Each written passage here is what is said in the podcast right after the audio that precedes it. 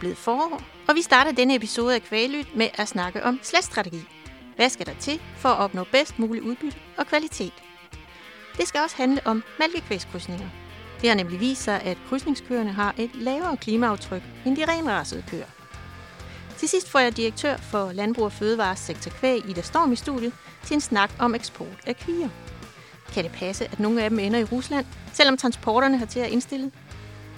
Jeg ringer også op til formand og mælkeproducent Christian Lund for at få hans landmandsperspektiv på problematikken. Mit navn er Kirsten Marstal.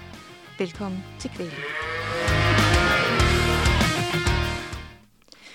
Vi skal starte med at snakke lidt om slatstrategi.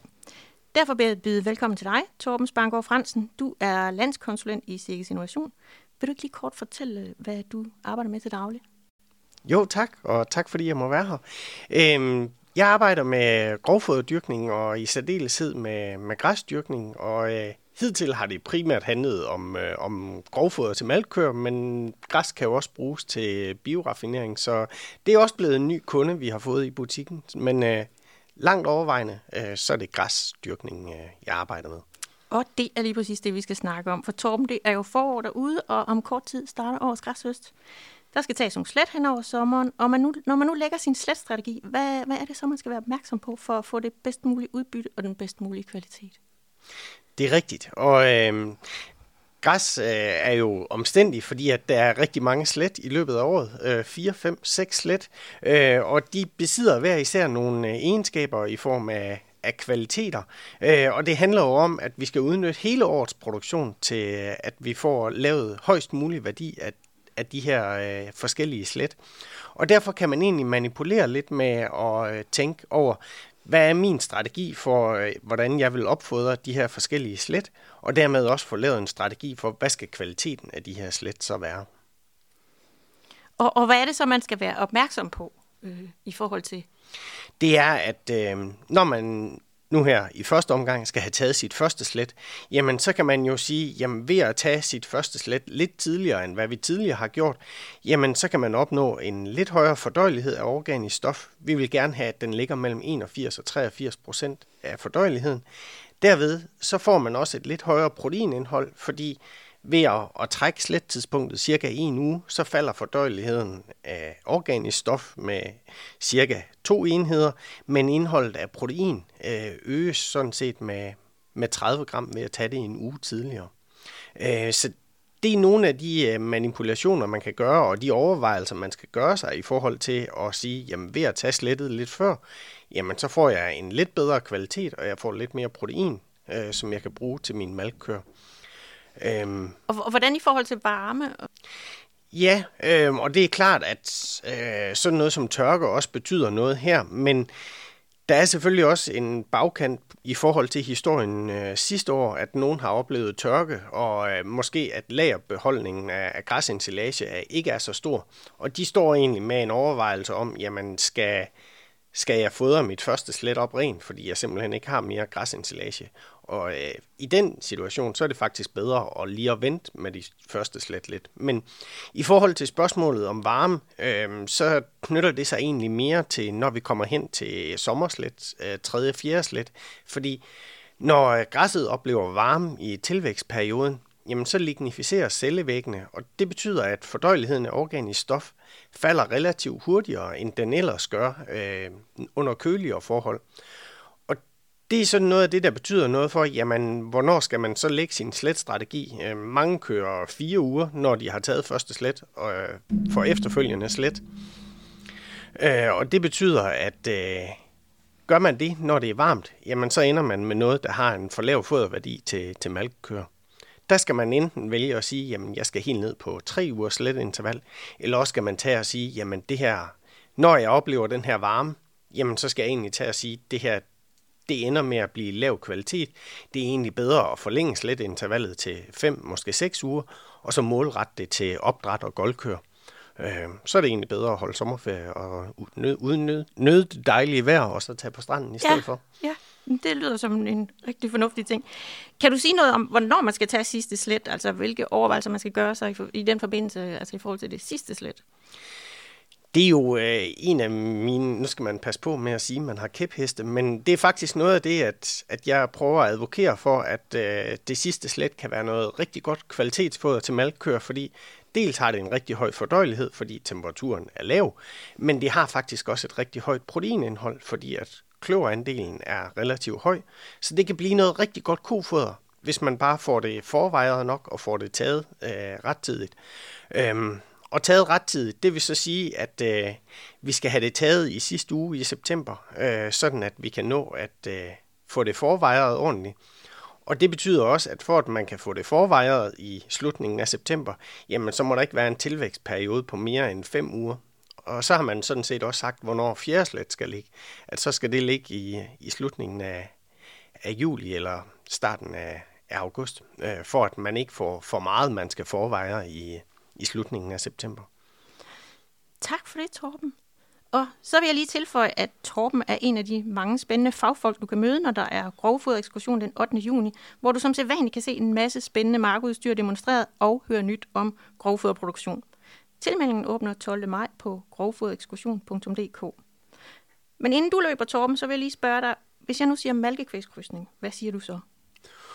Oh, øh, ja, så tænker jeg, at det er da noget, jeg har hørt en hel del om øh, ude hos landmændene, men det er sandelig ikke noget, jeg arbejder mig med til dagligt. Okay, jamen øh, tak for det, Torben, og så vil jeg bare sige rigtig god græshøst til jer derude.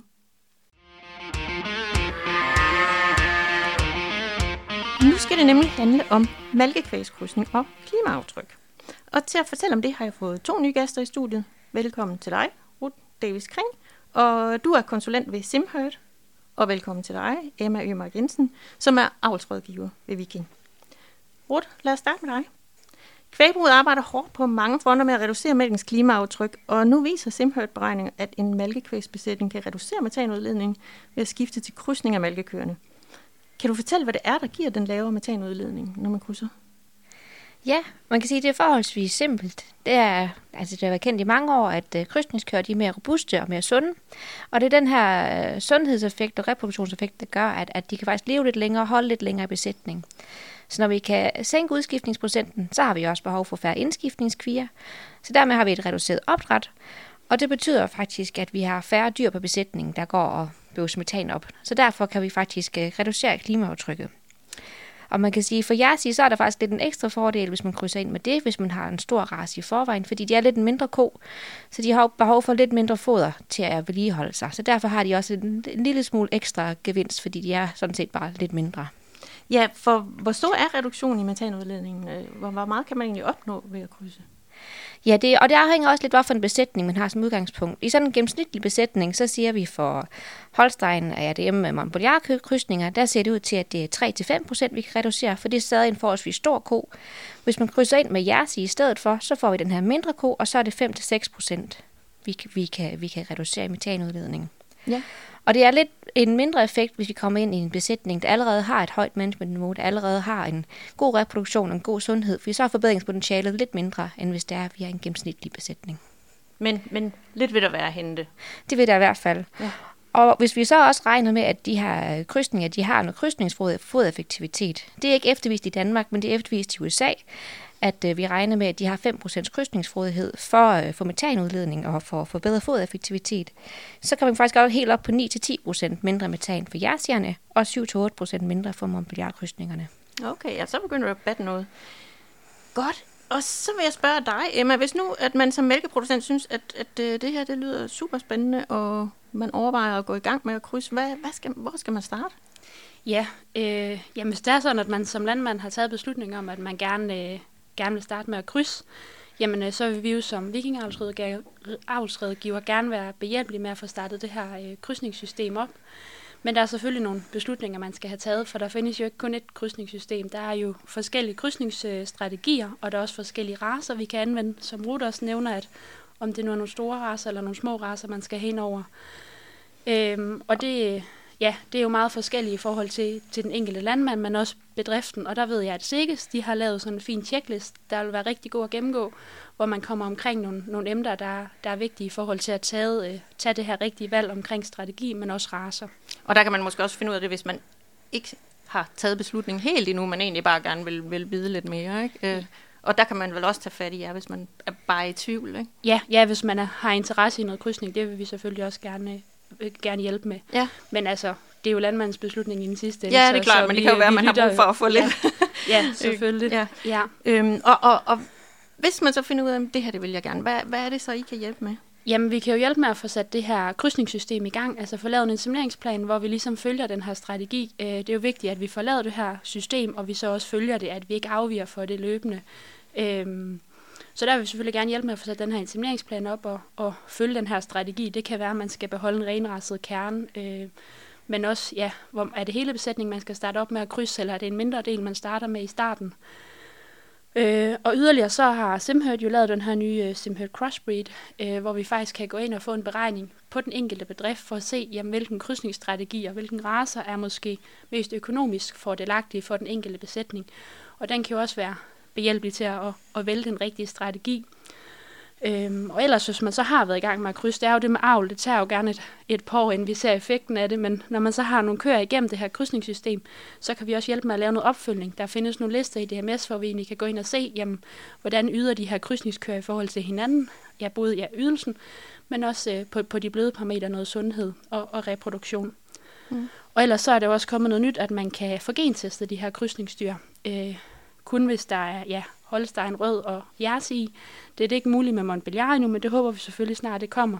Men det vil vi selvfølgelig også gerne hjælpe med at, at få sat noget, noget gentest i gang og, og få startet det op i besætningen. Ja, Mm. så det vil sige, at I kan, I kan gå ind og hjælpe med, hvilket system vil være det bedste i ens besætning, og så hjælper I med det praktiske, når man skal til i gang, og så kan I også hjælpe med at følge, er det nu, får vi det ud af det, vi skal have. Ja, lige præcis. Ja. Ja. Og der er jo mange i dag, der måske bruger noget kønssorteret, noget kødkvæstsæd, og det kan man stadig fortsætte med, selvom vi starter med at krydse. Og den strategi kan vi jo så også altså, løbende følge op på, at bliver der nu anvendt det kønssorterede kødkvæg, samtidig med, at det er de rigtige dyr, der ja, får de raser, de nu skal have i det her krydsningssystem.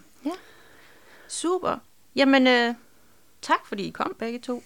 Og Emma, lige på faldrebet, hvis jeg nu siger kvigeeksport af Rusland, hvad siger du så? Jamen, så siger jeg, der er ikke så meget at sige, at jeg kan kun udtale mig om Viking Livestock, at der sender vi ikke øh, dyr til, til Rusland, så ja. Tak skal du have.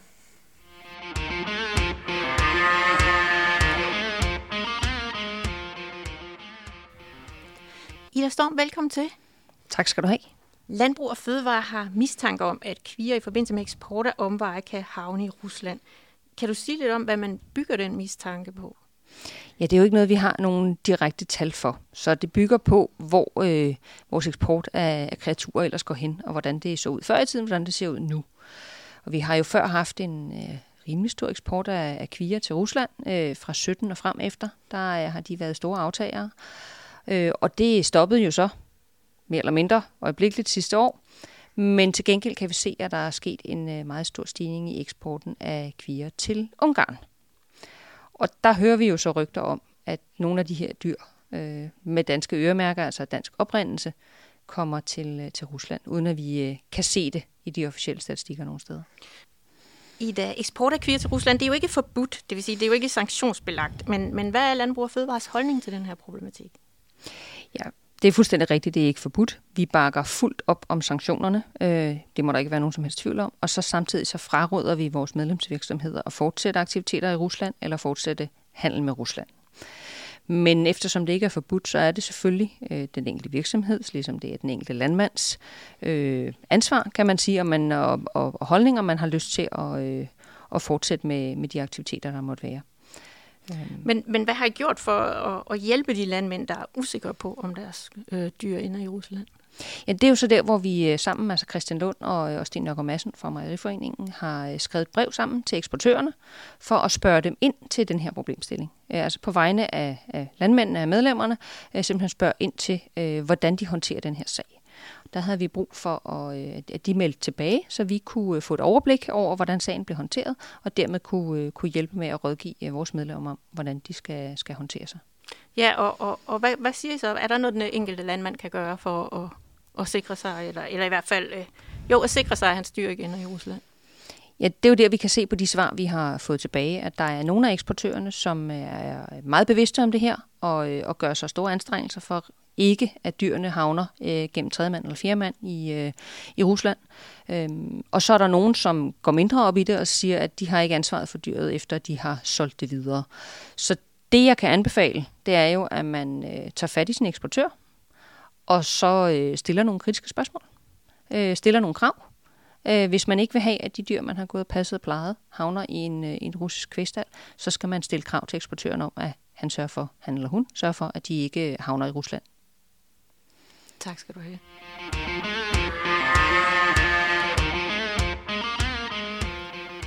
Det var direktørens holdning og budskaber. Men hvad siger landmanden selv til problematikken med kvier, der måske ender i Rusland? Det har jeg ringet op til formand for Landbrug og Fødevare Kvæg og mælkeproducent Christian Lund for at spørge om.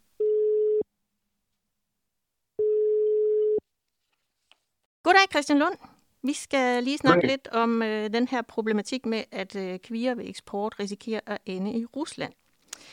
Du er mælkeproducent nede i det sønderjyske. Øh, eksporterer du selv kvier? Ja, det gør jeg. Øh, og øh, det har jeg gjort i mange år, så, og det vil jeg gerne fortsætte med. Og, og har du gjort noget for at sikre sig, at, at det ikke sker, at de ikke ender i Rusland? Ja, det synes jeg faktisk, jeg har. Jeg har haft en tæt dialog til dem, der eksporterer mine kvier, øh, og talt med dem om, at øh, jeg på ingen måde kan acceptere, at hvis det er sådan, at hvis jeg skal sælge kvier til dem, at, øh, at de så ender i Rusland. Så det har de garanteret mig, at de ikke gør. Det lyder godt. Og det vil så også være din anbefaling til dine kollegaer? At det er der ingen tvivl om. Altså, jeg synes, vi har en moralsk forpligtelse over det forfærdelige, der foregår i, i Ukraine, øh, i forhold til, at, øh, at vi har jo rigtig, rigtig mange ansatte, som arbejder, dygtige medarbejdere, som arbejder øh, ved os, øh, som er fra Ukraine. Og også for at sende det signal over til dem, at vi bakker op om, at, øh, at den krig snart skal have en ende. Og, så det synes jeg i hvert fald, at vi som landmand og kollegaer imellem skal tage fuldstændig øh, jagt på, at vi øh, har styr på, hvor vores fire de. Og det er, det er altså kun at spørge de eksportører, så de garanterer, hvor de er, de ender henne. Tak skal du have for den kommentar, Christian. Ha' en rigtig god dag.